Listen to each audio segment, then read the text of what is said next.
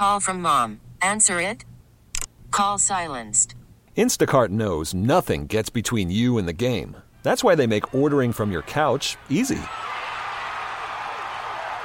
Stock up today and get all your groceries for the week delivered in as fast as 30 minutes without missing a minute of the game.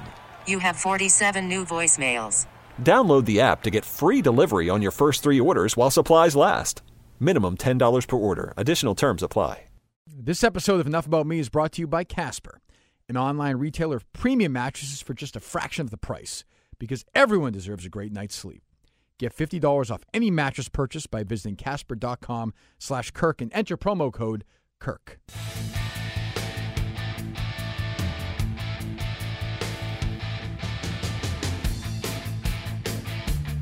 Alan Sepinwall, for a long time, has been one of my favorite uh, TV critics, and I don't throw that out loosely because I think the world has changed. When I grew up, there were people like Ebert, and I could name you five or six movie critics across the country. I can't name you one national movie critic now. I can't. Uh, TV critics, you read six or seven because TV matters more. We talk a little about this with, with Alan in the podcast. Television right now matters more than movies. And I was a kid, that seemed incomprehensible, but it's true. There are 15 or 20 TV shows I can talk about. This year, in this shitty year of movies, nothing. Alan has a new book out called TV the Book. Uh, two experts pick the greatest American shows of all time. He's the co-author. They go through one through 100. They have a whole ranking system, and it's one of these books that's relentlessly readable. You can put it in your you can put it in your fucking bathroom. You can put it in your bag and go through it. I can open the page 299. It doesn't matter. You don't have to read it in order. It's one of these things you can pick through and go through forever. I had a great time uh, reading it. I just picked up yesterday. I was halfway through it, but Alan was nice enough to come on. We had a good talk about television. Uh, the TV rankings in it is uh, particularly interesting to me. We go back and forth, and television today because I feel like the network shows are dead. There's nothing, but Alan disagrees. He gives you two or three shows to watch this year in network television. So a, a fun time with Alan Sepinwall. I'm telling you, if you get a chance, pick up TV the book. It is definitely worth reading.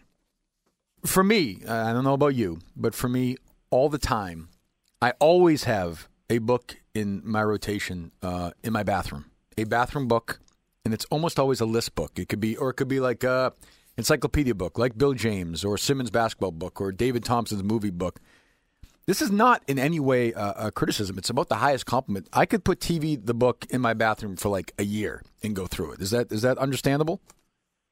That was that was I think one of our goals. I don't know if it was ever spoken, but it was sort of assumed like this this was a book designed to be read not all in a row, although I think you get certain things out of it if you go in order. But you can just sort of pay, thumb around, find a show you're interested in or a show you've never heard of before, read about it. That might inspire you to jump to another show 50 pages away.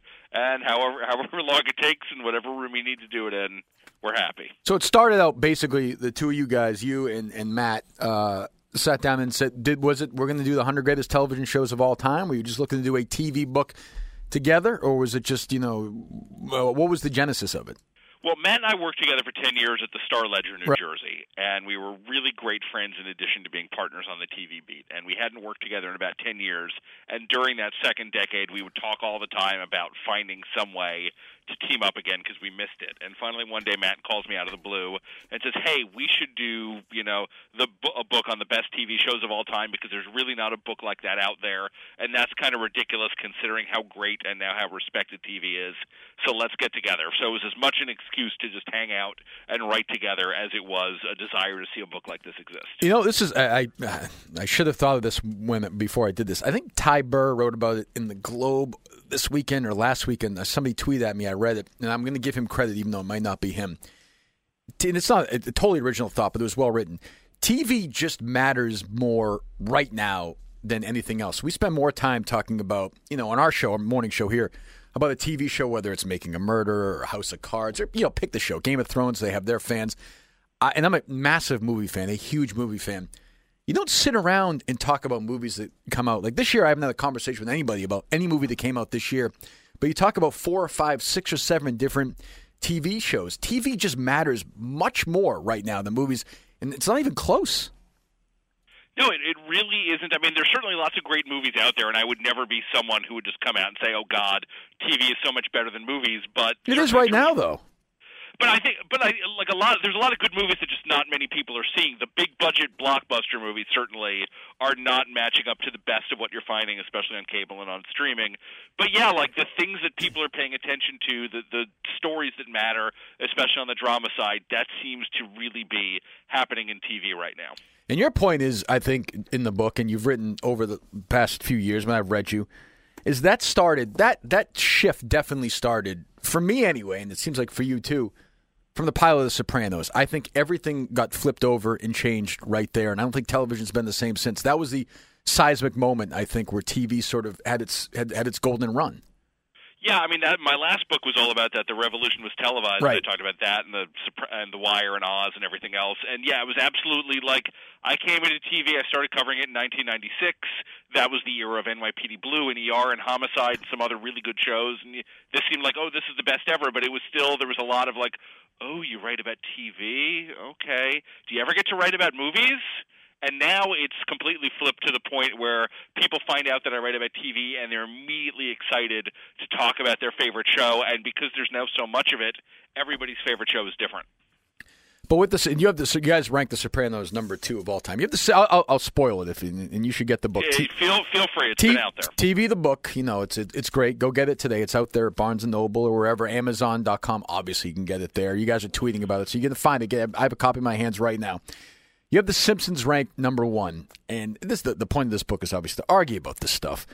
The problem with me with The Simpsons is it's been on for like forty five fucking years, and nobody, nobody on a Monday morning at the water cool in America, it has been decades since somebody has talked about a new Simpsons episode. Is that?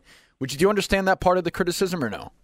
I do to an extent, but I would I would say a couple things in its defense. First of all, let's let, let's talk sports for a second. Okay. Like, do, do you want to punish Willie Mays because he fell down in the outfield for the Mets at the end? No, but if he played for the Mets for 14 years and fell down in the outfield, you But, know, I, but I don't think it matters because the Willie Mays who played for the Giants was so phenomenally better than all, all but two or three people to ever play the game. peak- peak value. Whatever he did after shouldn't matter. So peak value is what you're saying. Yeah, peak value, and its peak value was a really long time. So that's that's number one.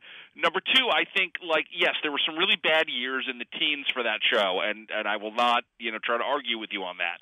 But I also think like the last five, six, seven years of the show have been actually very good.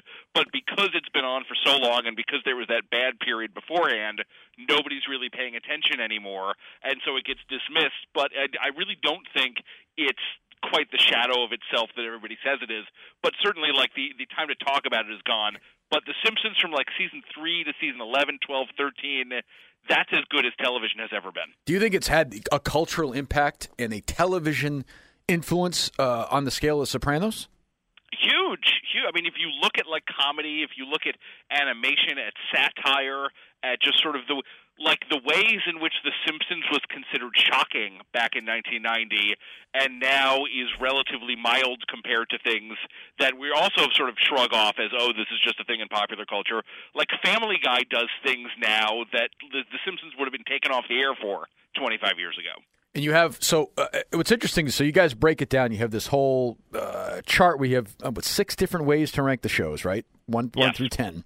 And you and Matt somehow, sort of impossibly, come up with five shows that tied originally for number one, right? Am I right in saying that? Yeah, yeah, we came up with a tie uh, when we did the scoring the first time, Right. and we originally said like, okay, let's go through and maybe we're, we'll like study the rankings one against each other and figure it out that way. And that didn't really seem right to us, so instead we had this big sort of debate on GChat that we reproduced in the book instead. And I'm looking at it. Sopranos, Breaking Bad, Cheers, The Simpsons, and The Wire. Uh, it, I'm glad that you guys had Cheers in there because, in a weird way, so I'm 41. I'll be 42 uh, in a couple of weeks. I'm sort of at the end of, of people who appreciated Cheers. Cheers, for some reason, for people like a generation or two younger, is not caught on like Seinfeld has, is not caught on, even like Friends has. It hasn't gotten that second life, and I'm not sure why because I agree with you guys. If you don't count All in the Family as a sitcom, if you count it as something else, Cheers, I think, is the best ever, the purest, best sitcom ever. But for some reason, doesn't resonate for people who are in their 20s and 30s, and I'm not really sure why. because I think it's just a little bit older. So you know, the people who who are in their 20s and 30s now, they were growing up at a time when even if Friends and Seinfeld weren't in first run, and some for some of them it was, it, they were ubiquitous in syndication, and they're still on in syndication. Whereas Cheers was largely done with that by that point. Right. And so even though it's on Netflix now, and I think on Hulu now, and you can stream it, it just doesn't sort of stick out in in the mind. But what I've been really heartened about is whenever I sort of tell tell younger people to go watch Cheers, and they sample an episode or two on Netflix they're really pleasantly surprised by how well it holds up. It really hasn't aged in a way that you know even All in the Family or Lucy or some of the other really classic sitcoms have. You know what Cheers never did too? I don't think it ever had a shitty season. Like I don't, I don't, I don't look at any particular season of Cheers and say, "Wow, they they kind of lost it." Like even when it was down the stretch, obviously we knew the characters was getting a little tired, but even at the end, it was still a really good sitcom. No, it absolutely wasn't. Shelley Long did the show this enormous favor by quitting no after question, five years. No question. Like, because it, you know, like, Diane was great, and I think those five years with her are the best part of the show. But I don't think the show could have sustained itself for much longer with that relationship. They were just going to run out of steam, and so this allowed them to reinvent themselves and do basically another six years as a new show with mostly the same characters. All right, so we're done with Cheers, which is a great sitcom. I grew up loving it. Obviously, I think it's maybe the second or third best sitcom of all time. But I think the best show of all time is The Sopranos. Alan doesn't agree with that. We're going to talk about why in a moment. This episode of Enough About Me is brought to you by Casper, an online retailer of premium mattresses for just a fraction of the cost. They're revolutionizing the industry by cutting the cost of dealing with resellers and showrooms and passing the savings directly to the customer. They offer free delivery, painless returns on a 100 day period. 100 days. You have to lie down in the showroom. You know what it is. You want to try the new bed. You like it, you get three months to find if you like it or not. And you're going to like it. I got my new Casper mattress to try it out. So soft, so comfortable, life changing. Sleep is the most important part of the day. It's the healthiest part of the day. It's the part you need most. Use Casper mattresses. You get free shipping and returns to U.S. and Canada. They're made in the USA again. Free delivery and painless returns within a 100 day period. You guys know I don't sit here and hawk products all the time. I'm not going to hawk this one unless I believe it. And I believe in Casper mattresses. Free shipping returns to the U.S. and Canada. And again, made in the USA. And you can get that Casper mattress for $500. That's for twin or 950 for king size. Compare this to industry averages. That's an outstanding price point. And you can save another 50 bucks toward a purchase by going to casper.com slash Kirk, K-I-R-K. Enter promo code Kirk. That's casper.com slash Kirk. Enter the promo code Kirk. Terms and conditions apply. So why isn't The Sopranos the best show of all time? Uh, because I just think The Simpsons is better. That's uh, that's really what it came down to. And p- one of the reasons that I was able to convince Matt of that, because I think he was really pushing hard for The Sopranos, is we had this long argument for, for just trying to figure out Sopranos versus The Wire and we weren't quite agreeing on that. Whereas when we were debating Simpsons versus Cheers, Cheers, much as we loved it, got dismissed almost instantly. So it's like the gap between The Simpsons and the next best comedy is so much huger than the gap between either The Sopranos or The Wire and the next best drama. When was the when was Sopranos peak? Would you say? I would say seasons one and two of The Sopranos are the best two seasons of television, in my opinion, of all time. Uh, I would say season one of The Sopranos is probably the best season because that's the one where it's Tony versus his mother, and that there's no conflict the show ever did after that resonated as much as that. Uh, you know, even though they tried, and I think there there's a lot of great stuff in that last season, for instance. But the first is definitely the best. If there was no uh, Johnny Cake subplot, would you maybe put Sopranos number one? Was was Vito in New Hampshire no, too much for you? No, because they're because again, The Simpsons has done stupid things too, so it's not. Yeah, but but the, but the but the Simpsons can do stupid things in the Simpson world. The Sopranos, and I would rank it number one myself. But Chase would go on these weird side turns that, that were were interesting to watch from a risk factor. But when they failed, man, I mean, I mean, he spent so much time on Vito in New Hampshire and on on uh, on Anthony Jr. in that last season. It's almost head scratching when you go back now. Well, I mean, the, you know why they did the Vito in New Hampshire thing, right? No. It's, the season was originally they went into it not sure how many episodes. Oh, the they split the seasons, right, or something? Yeah, no, it, it Yeah. was it just they they went in and they hadn't agreed with Chase yet. Like, Right. are you going to do one year or two years? How many episodes? So they had this sort of arc plotted out, and then midway through making the first half of season six, they said, okay, we'll do another year after this. And so suddenly, a lot of things like the whole mob war with New York that happens at the end of the final half of the season would have happened earlier on. But they had to sort of elongate it out, and they needed to come up with something to fill the time, and that wound up being Vito in New Hampshire. Which which I'm are you a fan of or not a fan of? No, not really. I mean, I like a lot of the other sort of weird things that The Sopranos did that some other people No, are too. annoyed by, but I certainly wouldn't regret if that one vanished. Why not The Wire? Um, again, I just think I like The Simpsons more. I think. How do you compare? How do you even? How, it's isn't it is you know it's it's it's like comparing if you want to do sports again though it is like comparing a quarterback to a you know a point guard almost comparing the Simpsons to the Wire. It's, it's Yeah, no, and it's and it's one of the reasons that we only did comedies and dramas in the book. Originally, we were talking about doing like, you know, we would have the Tonight Show and Sesame Street and Yeah, you Wide can't do World that. of Right, Sports right. and 60 Minutes and all these other kinds of things in there. And eventually, we felt like the the comparisons between comedy and drama are going to be hard enough. Let's not make it even more ridiculous. So. That's what we did, and I, I just think that The Simpsons sort of did more things for a longer period of time and was better at its peak. You know, as great as Sopranos and The Wire both are, but also like you know if you're talking about sort of consistency about a show that never really put a foot wrong breaking bad probably the most consistent great show ever made and i think we wound up putting that fifth just because matt and i as both critics and as fans of tv we sort of tend to prize slightly more like shows that gamble even if the gambles don't always pay off and so Sopranos did some crazy things, and not all of them worked, like Vito or like you know Christopher doing heroin for eight episodes or whatever.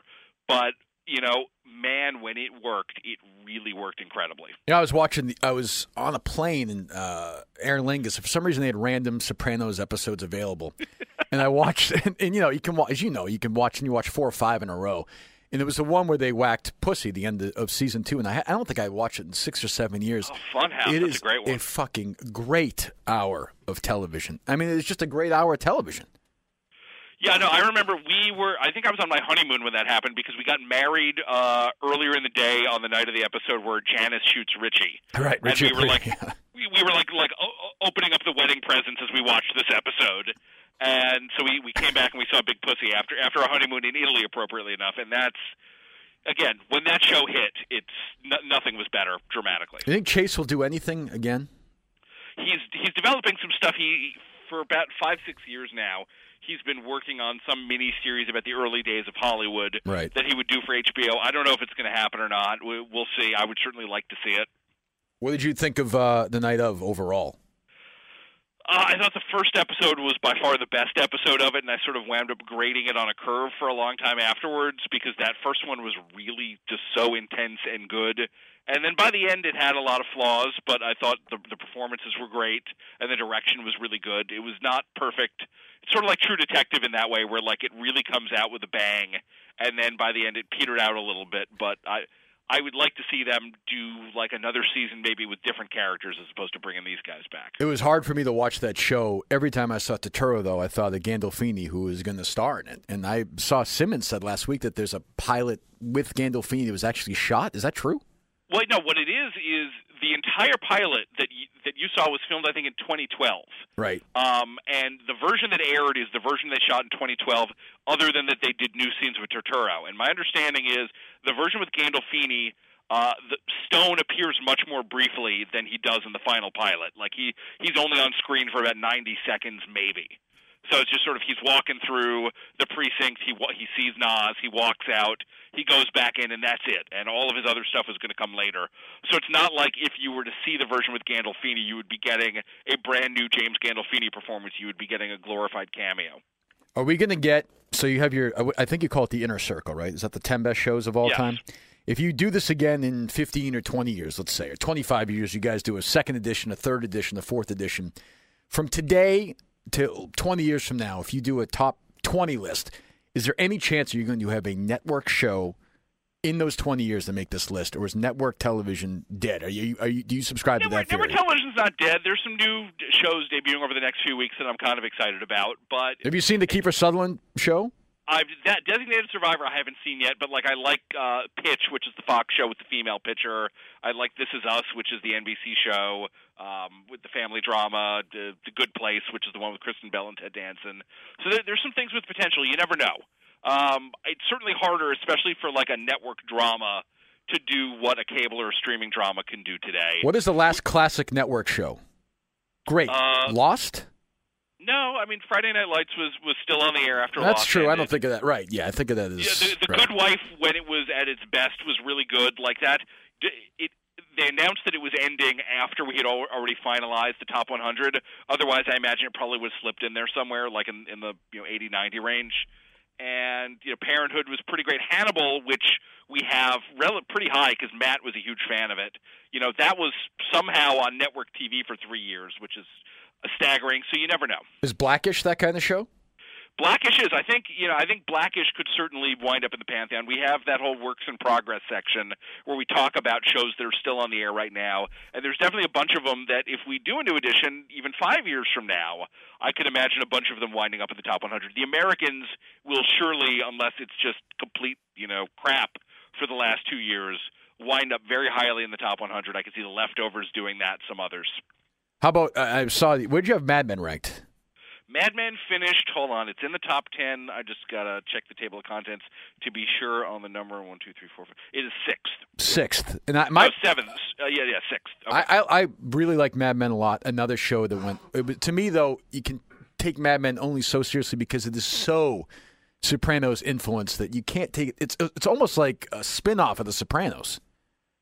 Um, I, I mean, it's sort of. Totally I mean, it's a great, a great. I mean, a, a great show. But I mean, the writer, the creator is obviously a Sopranos guy, and there is a lot of Tony Soprano and Don Draper. Yeah, no, there is, but there's also a lot of Tony Soprano in Walter White to No a degree. question, There's a no lot of Tony. Soprano and Vic Mackey. I mean, it's there's we're we're living with the, all the bastard sons of Tony Soprano, and I don't think it's fair to hold too much of that against them. And I think ultimately, Mad Men, like it's about different things. It's it's Sopranos was a show about how hard it is for any person to ever change anything, and Mad Men is a lot more like the people on that show changed a lot.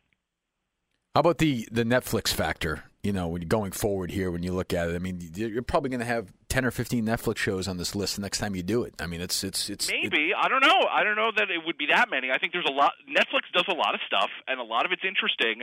But I think a lot of it also gets overhyped because it's on Netflix. Like and what? everybody has a subscription. Like I think House of Cards is crap. I No, think well, House of Cards is. I House of Cards is, cards is so it's it's it's gone into like ludicrous world now. It's like Dexter. It's gotten But I think it was pretty much always ludicrous. And the in the early days, we were just excited that there was a brand new Netflix show. Yeah. You know, I think Narcos is okay. It's Yeah. certainly not great. It doesn't stack up with a lot of these other sort of drug sagas. Um, I mean, a lot of the Netflix, what Netflix does is they have this idea where it's like we're going to make a 13-hour movie, and you know, like we're not even going to worry about like what's the structure of each episode, and that's really hard to pull off. And so you get a, a lot of Netflix shows, even the really good ones, like something like Jessica Jones, they just start sagging in the middle and running out of plot because they they just don't know how to sustain it for that long. And so the ones I like tend to be the ones that are either half hour comedies, like I think BoJack Horseman is incredible. That, whenever it's done, could certainly be in the top 100, or Orange is the New Black, or Master of None. But a lot of the hours are maybe not as good as they could be. Are there any shows? uh, And I guess people listen to this podcast or you know or listen to me know that I'm always looking for something in there too. These shows that nobody knows about. You love to discover something. Are there two or three shows that we're not watching at all that are worth watching? Uh, Rectify, which is about to do its final season on Sundance, Sundance, in yeah. October, but the first three seasons are on Netflix. It's wonderful. It, I mean, it's really kind of a niche show. I understand why nobody's watching it because Mm-hmm. it's very slow and ethereal and thoughtful, but it's just it's beautiful and emotionally powerful. And I love that one a lot. Uh, Leftovers, which I talked about before, Mm-hmm. very few people are watching, and it's going to do its final season sometime early next year. And that second season of The Leftovers, I would stack up with basically the best of The Sopranos or The Wire or Deadwood. That's how good it was It's last year. funny. HBO has some shows that just didn't make it, but I thought were really good. And I'm drawing a blank here. The one with Laura Dern and Luke Wilson. I, Enlightened, I which is- loved, which was a great. Is that in the book? That's in the book. Yeah, that's somewhere in the 50s, I think. Oh, really? It's ranked that high? Yeah, yeah, Matt loved it, and I liked it a lot. So, you know, sometimes if one of us is a huge fan of a show, it became very easy to get it. How about in treatment? in treatment's on there too. Yeah, that I. It's funny. I ran into like a, a producer on in treatment at press tour a couple of weeks ago, and I showed him a copy of the book, and he worked on that show for three years, and even he was surprised we had a put it in there and b put it as high as we did because it's just been so forgotten. It's one of those shows too, though, that was completely uh, guest reliant. It all depended on who he was working. You know what I mean? It- it- the Gabriel Byrne character in his own was okay, but it was so heavily influenced on who he was with in the room. I mean, some of them sucked and some of them were great. I thought. Yeah, exactly. Like him with kids was fantastic. Right. You know, him um, him with John Mahoney, him with Irfan Khan was incredible. But like Debra Winger, who you would expect to be amazing, Sucked. that character was kind of a bust. Yeah, it wasn't her. favorite. It was terrible. All in the Family is on in the pantheon. I don't know if you. Last week there was a podcast. Maybe the Hollywood Reporter did it with Jerry Seinfeld. I don't know if you heard it or not. And he was talking. He was. I think he was promoting the comedians thing, which had been nominated for an Emmy. And they talked about the the no hugging, no learning, you know, rule from Seinfeld. And he said that no one uh, watches sitcoms to learn. Nobody watches sitcoms to understand. And I thought that was interesting, but then I also thought maybe he didn't wasn't a big fan of Norman Lear and All the Family because that they were able to kind of think do both at the same time, which I haven't really seen since. I mean, I think Blackish is kind of doing Yeah. that. I think there, you know, Carmichael show on NBC is a very Norman Leary kind of thing. So there's you're definitely seeing more of it now than you used to, fresh off the boat. Like ABC has a lot of these family comedies about non-white families that are as much about sort of educating people about culture as they are about being funny. So it can be done, and you know, I mean, Cosby Show, which is in the book, although the essay is mainly about sort of our problem watching the Cosby Show anymore. I mean, that's a classic example of a show that was both educational and funny at the same time. But literally I'm unwatchable now. Like I can't sit down with my kids and watch the. Co- you I was you- I you- was you watching it with my kids. We were in a mid, in the middle of a binge of it when um, when the scandal sort of really started breaking, and I said, "Okay, I can't do this anymore." Was there a show that Matt ranked, you know, sort of so insanely high that you couldn't believe it? A show that you thought was maybe not, even not terrible, but mediocre, and he had it sort of among the all-time greats, and you were like, well, "What the fuck are you thinking about?" Uh, I would say more it happened the other way. Like Matt's not happy that Boardwalk Empire is in the top 100, which he thought was a pretty good show, but not worthy of that. So that's that's on me, and we will we will disagree with that at least until the next edition, when more recent things will probably bump it out anyway. What do you think is the is the most? oh, What would you say is the most overrated show of all time? Uh, I don't know. I'm overrated. It's hard to say just because like we we need a little distance from it, but certainly I think Modern Family Oh, has won a ridiculous number of so Emmys for a show that even its best was just pretty good, It was and now okay, is really yeah. not. But isn't, is- that doesn't that seem to be the trick with even with, with network sitcoms? Like especially now, you, you twenty two of these things for seven, eight, nine years. Eventually, it's just not funny. The kids get older, it just becomes unfunny. It can be it can be hard to do, but again, Cheers ran 11 years. No so kids it- though. No kids. Kids. Kids are weird. Kids are weird It's when they get older. complicated. It's complicated, but you know, I think yeah, my three sons that ran about 80 years, right? I, I, yeah, is that right? Uh, no, not that Yeah, long, know. but it ran a very long time. Um, yeah, I, I, the the thing about the, uh, just to get back to Cheers real quick, the incredible thing about Cheers is is that it has heart. In sitcoms today, some do, some don't. But there was always heart in Cheers, if that makes sense. There was the, it was Yes. the jokes were important, but the jokes were secondary. The characters mattered the most. No, absolutely, and it's you know they Cheers had room for silence. It had room for not for drama, but just silence, like you, or just letting characters talk and interact without having to worry about a joke. And now there's all this pressure to have a joke constantly, especially in these multicam sitcoms shot in front of an audience, where it's just boom, boom, boom, set up punchline, set up punchline, set up punchline, and nothing breathes and nothing has time to properly set itself up and properly land. So it's really hard to do and Cheers, you watch it, and you know it's definitely sticky, and everybody's got their catchphrases and things like that, but they feel like people.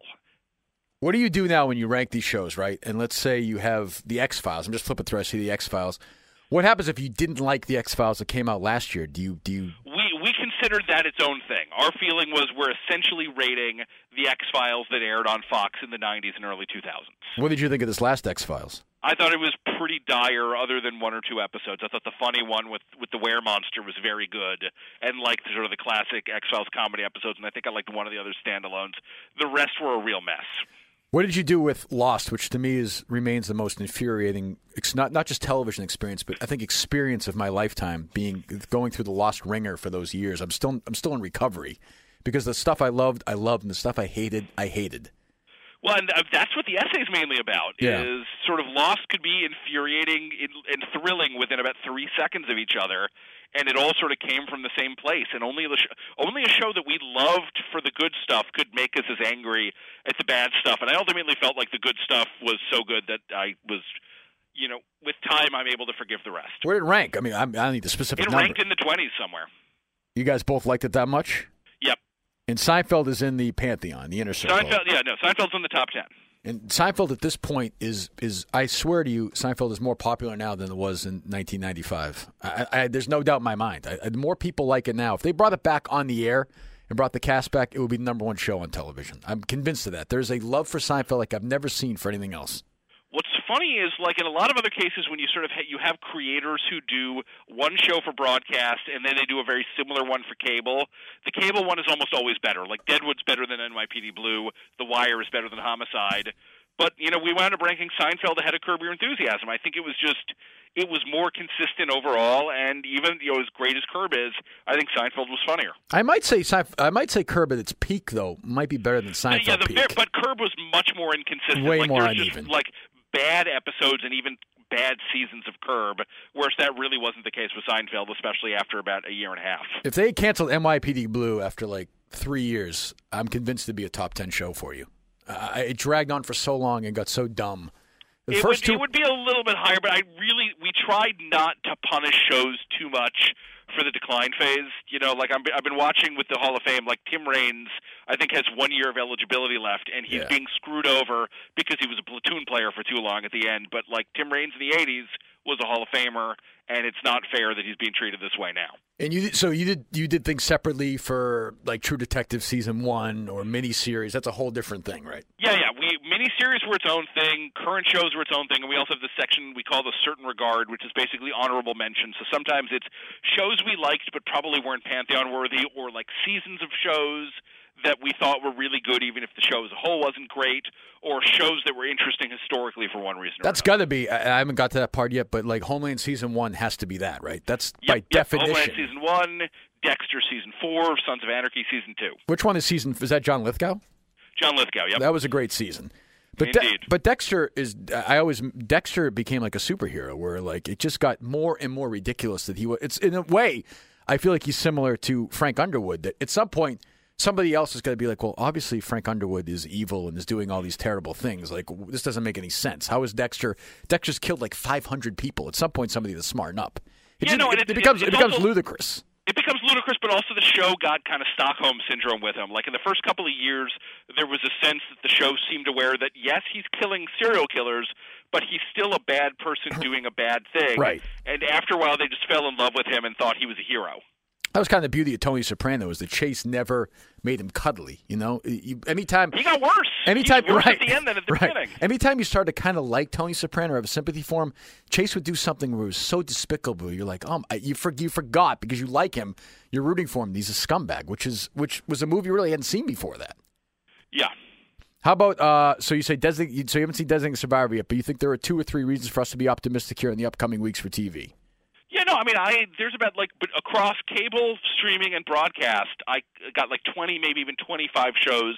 I'm at least going to set a season pass for. I may not stick with them. Like pilots can be deceiving, but a year ago I was excited about basically no new shows, and this year there's a lot I want to see. There's been some really good stuff just debuting this week. Atlanta last night on FX, the Donald Glover show. Mm-hmm. Pamela Adlon has another FX show called Better Things that's great. One Mississippi on Amazon. There's there's some really cool stuff. It's not always in the most conventional of places, but this is an exciting time to be a TV fan, or in my case, a TV critic. Excellent. The book is great. TV, the book. Uh, two experts pick the greatest American shows of all time. Alan Sepinwall is a co-author. We appreciate that, and I do appreciate following you on Twitter. Uh, you are part of a cult. Simmons is one of them as well. I talk to him about it once in a while.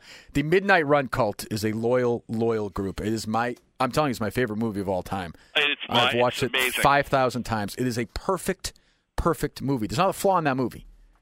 No, I no, mean, there's really not. And one relentlessly day I'm going to find out why you're unpopular with the Chicago Police Department. Why are you so unpopular with the Chicago Police Department? Alan, I appreciate it. Thanks a lot. Thanks for having me. All right. Thanks as always for listening to the Enough About Me podcast. If you want more podcasts like this with guests like Artie Lange, where, who else is going to have Artie Lange and fucking Bob Ryan on the same podcast or David Portnoy and uh, John Tomase? If you want to listen to podcasts like this, you go to iTunes, Stitcher, you go to WEEI.com, you go to the mobile app. When you go to iTunes, leave a rating, leave a review, and subscribe. That's going to help us out a lot. If you want more of these, leave a rating, leave a review, and subscribe. Make sure you do that for me. That is a command. Now do it. You could spend the weekend doing the same old whatever, or you could conquer the weekend in the all-new Hyundai Santa Fe. Visit HyundaiUSA.com for more details. Hyundai, there's joy in every journey.